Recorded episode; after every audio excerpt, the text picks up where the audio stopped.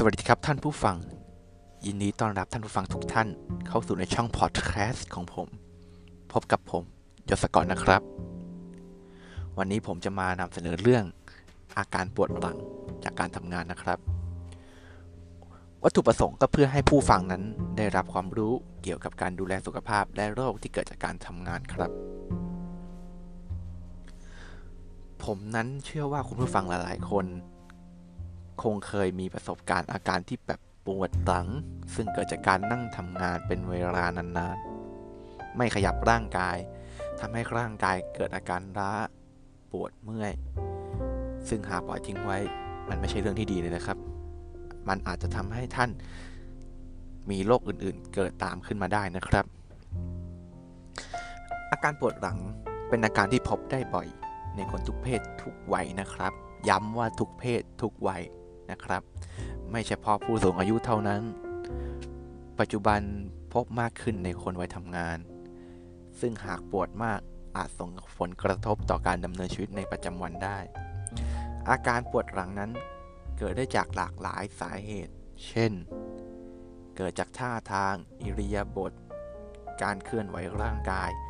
และการใช้งานหลังที่ไม่ถูกต้องครับพบได้บ่อยในคนวัยทำงานที่ต้องทำงานกับคอมพิวเตอร์นานๆโดยเฉพาะคอมพิวเตอร์โน้ตบุ๊กการนั่งตัวงอบนเก้าอี้การโน้มตัวที่ไม่ถูกต้องหากเรานั้นไม่ได้ใส่ใจกับท่านั่งที่ถูกต้องมักจะนั่งด้วยท่าที่มันแบบหลังงอไหล่หอและก้มคอเข้าจอคอมการทำเหล่าสิ่งเหล่านี้นะครับหรือว่าการที่ท่านยกของหนักโดยการก้มหลังน้ำหนักทั้งหมดนั้นจะผ่านไปที่กระดูกสันหลังส่วนที่กำลังโค้งมากที่สุดสิ่งเหล่านี้นะครับเป็นสาเหตุหลักที่ทำให้ท่านเกิดอาการปวดหลังนะครับอาการปวดหลังนั้นมักเกิดขึ้นกับคนวัยทำงานเป็นจำนวนมากทั้งที่บางคนไม่ได้ทำงานหนักด้วยซ้ำแต่มีอาการปวดหลังมักเกิดจากการที่ท่านนั่งไม่ถูกต้องตามหลักสรีระและนี่เองเป็นสาเหตุที่ทำให้หลายคนปวดหลังปวดต้นคอเรื้อรังซึ่งหลายคนมักจะเรียกอาการที่เกิดขึ้นนี้ว่าโรคออฟฟิศซินโดรมนั่นเองครับซึ่งอันที่จริงอาการปวดหลังจากการทำงานนั้นสามารถป้องกันได้นะครับและรักษาได้อย่างง่ายดายเพียงแค่ท่านหันมาใส่ใจในสุขภาพสักนิดและปรับเปลี่ยนการใช้ชีวิตประจำวันเพียงเล็กน้อยเท่านั้นคุณผู้ฟังเห็นไหมครับว่าการปวดหลังนั้นเกิดขึ้นได้กับทุกเพศทุกวัยแต่กลุ่มเสี่ยงก็มักจะเกิดกับวัยทำงานและเกิดได้จากหลากหลายสาเหตุ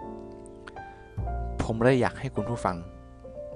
ได้ฟังอาการและสาเหตุต่างๆที่ทำให้เกิดอาการปวดหลังฟังไปพร้อมกับผมนะครับอาการปวดหลังนั้นมีการปวดแบบหลายแบบเลยนะครับแต่จะมาพูดถึงอาการที่คนส่วนใหญ่เป็นนั่นก็คือกลุ่มอาการปวดหลังเฉียบพลันซึ่งเกิดจากการก้มยกของหรือการบิดเอวที่มันผิดจังหวะอาการปวดจะพบกระจายอยู่บริเวณแผ่นเอวเบื้องล่างหรือบริเวณแก้มก้นนั่นเองอาจรามอาจจะร้าวไปถึงบริเวณต้นขาแต่ไม่เกินหัวเข่าเมื่อมีอาการเคลื่อนไหวถ้าได้พักหรือเคลื่อนไหวน้อยลงอาการปวดก็จะทุเลาลงนั่นเองอาการปวดหลังนั้นสามารถสำแดงตัวได้ในหลายทางระดับความเจ็บปวดนั้นสามารถเป็นได้จากแบบเบาๆถึงขั้นปานกลางจนถึงรุนแรงนั่นเองที่ส่งผลกระทบต่อความสามารถในการเคลื่อนไหวของคุณตัวอย่างอาการของการปวดหลังนั้นได้แก่อาการปวดเมื่อยกล้ามเนื้ออาการปวดเหมือนถูกแทงอาการที่ปวดร้าวลงขาและมีความยืดหยุ่นหรือการเคลื่อนไหวที่จำกัดของหลังคุณอาจมีความรู้สึกปวดเสียวคล้ายเข็มทิ่มหรือปวดแสบปวดร้อนมีความรู้สึกปวดแบบเรื่อยๆหรือปวดแบบเสียวแปรบๆหรือที่เรียกกันว่าปวดจี๊ดๆนั่นเองครับทั้งนี้ขึ้นอยู่กับสาเหตุของอาการปวดหลังของคุณคุณอาจจะยังมีอาการปวดในขาสะโพกหรือใต้ฝ่าเท้าและอาจมีความรู้สึกว่าขาของคุณนั้นและเท้าอ่อนแรงซึ่งผมก็จะมาบอกวิธีป้องกันหรือ รักษาให้ท่านผู้ฟังได้ฟังกันนะครับอย่างแรกเลยที่ผมจะแนะนำก็คือยืดคายหลังขยันลุกบ่อยๆอย่างน้อยชั่วโมงละครั้งก็ยังดีพอลุกแล้วก็มายืดในท่าที่เราพอที่จะทำได้เพื่อไม่ให้เกิดการสะสมจนกลายเป็นอาการปวดหลังเรื้อรังนั่นเองซึ่งอาจจะนำไปสู่อาการที่หนักกว่าอย่างเช่นหมอนรองกระดูกทับเส้นประสาทซึ่งผมจะบอกให้นะครับว่าโรคนี้อันตรายมากๆผมเลยเป็นห่วงท่านผู้ฟังนะครับไม่อยากให้ท่านผู้ฟังต้องประสบพบกับปัญหาโรคนี้ต่อมานะครับเลือกเก้าอี้ให้เหมาะกับรูปร่างของตัวเองนะครับก็คือการที่เรานั่งเก้าอี้ที่สูงหรือเตี้ยจนเกินไปนอกจากจะทำให้ท่านลำบากในการทำงานแล้ว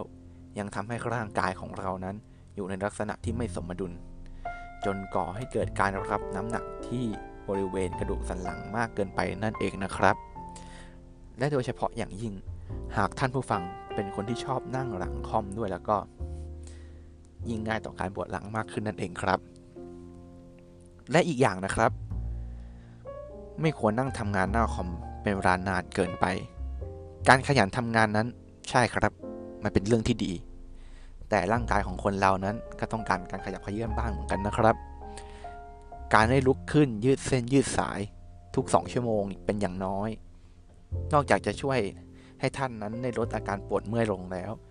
ยังทำให้สมองของเราโล่งขึ้นและสามารถกลับมาทำงานได้อีกได้ดีอีกด้วยนะครับสิ่งต่อมาก็คือปรับท่านั่งให้เหมาะสมกับสรีระนั่นเองการนั่งไม่ถูกวิธีนั้นจะทำให้ท่านนั้นปวดหลังได้เร็วขึ้นโดยเฉพาะอย่างยิ่งการนั่งไขว่ห้างที่คุณผู้หญิงชอบทำจริงอยู่ครับว่าการนั่งไขว่ห้างนั้นจะทำให้ผู้หญิงมีรูปร่างที่ดีและดูมั่นใจมากขึ้นแต่ท่านั่งดังกล่าวนั้นไม่ได้เป็นท่านั่งที่เป็นธรรมชาติของมนุษย์หากนั่งนานๆอาจจะทำให้เมื่อยปวดบริเวณต่างๆทั้งเอวและขาได้นะครับแต่ผมเข้าใจนะครับว่าคุณผู้ฟังนั้นไม่สามารถที่จะหลีกเลี่ยงได้โดยเฉพาะอย่างยิ่งคนที่ต้องนั่งทำงานหน้าคอมแต่คุณผู้ฟังนั้นก็สามารถที่จะแก้ปัญหาบางส่วนได้ด้วยการปรับเปลี่ยนพฤติกรรมของตัวท่านเองและหาตัวช่วยอย่างเช่นหาหมอนหรือหาวัสดุอื่นๆมารองหลังและก้นของท่านผู้ฟังขณะนั่งทำงานนะครับซึ่งก็จะช่วยลดการกดทับและความตึงเครียดของกล้ามเนื้อหลังได้พอสมควรและเมื่อเสร็จงานแล้วการได้ออกกำลังกายการได้นวดผ่อนคลายนั้นก็จะช่วยให้คุณผู้ฟังนั้นไม่ปวดหลังจนมากเกินไปนะครับผมมีทางเลือกให้คุณผู้ฟังครับเป็นการรักษาแบบประคับประคองได้แก่การรับประทานยาการทำกายภาพบำบัดและการนอนพักซึ่งอาจจะมีอีกหลากหลายวิธีพวกท่านก็สามารถที่จะลองทำดูกันได้นะครับซึ่งมันเป็นวิธีที่ไม่ยากครับที่ผมจะแนะนำที่ผมแนะนำไปนี่มันมักจะเป็นวิธีที่ใช้ในการเริ่มต้นหรือว่าเบื้องต้นในการรักษานั่นเองครับยกเว้นนะครับยกเว้นในกรณีหนึ่งนะครับย้ำเลยนะครับว่ายกเว้นในกรณีหนึ่งก็คือผู้ป่วยนั้นมีข้อบ่งชี้ชัดเจนว่าต้องได้รับการรักษาด้วยวิธีอื่นเช่นการฉีดยาสเตียรอยด์เข้าโพรงกระดูกสันหลังซึ่งจะช่วยลดความปวดจากอาการอักเสบและช่วยในการวินิจฉัยตำแหน่งที่เป็นต้นเหตุของอาการปวดได้ซึ่งการรักษาวิธีนี้นะครับใช้ในกรณีที่ผู้ป่วยได้รับการรักษาแบบประคับประคองแล้วแต่อาการไม่ดีขึ้นหรืออาจจะมีอาการปวดจากการที่เส้นประสาทโดนรบกวนนะครับการรักษาโดยการผ่าตัดนั้นแพทย์จะใช้วิธีการรักษานี้เมื่อผู้ป่วยมีข้อบ่งที่ชัดเจนเช่นการควบคุมการขับถ่ายไม่ได้ขาอ่อนแรงเดินไม่ได้หรือเมื่อการทำการรักษาโดยวิธีอื่นแล้วไม่ได้ผลซึ่งวิธีการผ่าตัดนั้นมันก็มีหลากหลายวิธีขึ้นอยู่กับภาวะของผู้ป่วยหรือข้อบ่งชี้ชัดในการผ่าตัดนั่นเองนะครับเป็นยังไงกันบ้างครับหลังจากที่คุณผู้ฟังได้รับฟังรายการของผมนั้นแล้วตัวผมนั้นหวังเป็นอย่างสูงว่าคุณผู้ฟังจะได้รับความรู้ไม่มากก็น้อยรวมถึงวิธีการป้องกันโรคปวดหลังนะครับที่จะเกิดขึ้นจากการทำงานเพราะฉะนั้นอย่าลืมดูแลรักษาสุขภาพร่างกายให้แข็งแรงอยู่เสมอนะครับเพราะสุขภาพที่ดี ไม่มีขายอยากได้ต้องทำเอาเองนะครับสำหรับวันนี้สวัสดีครับ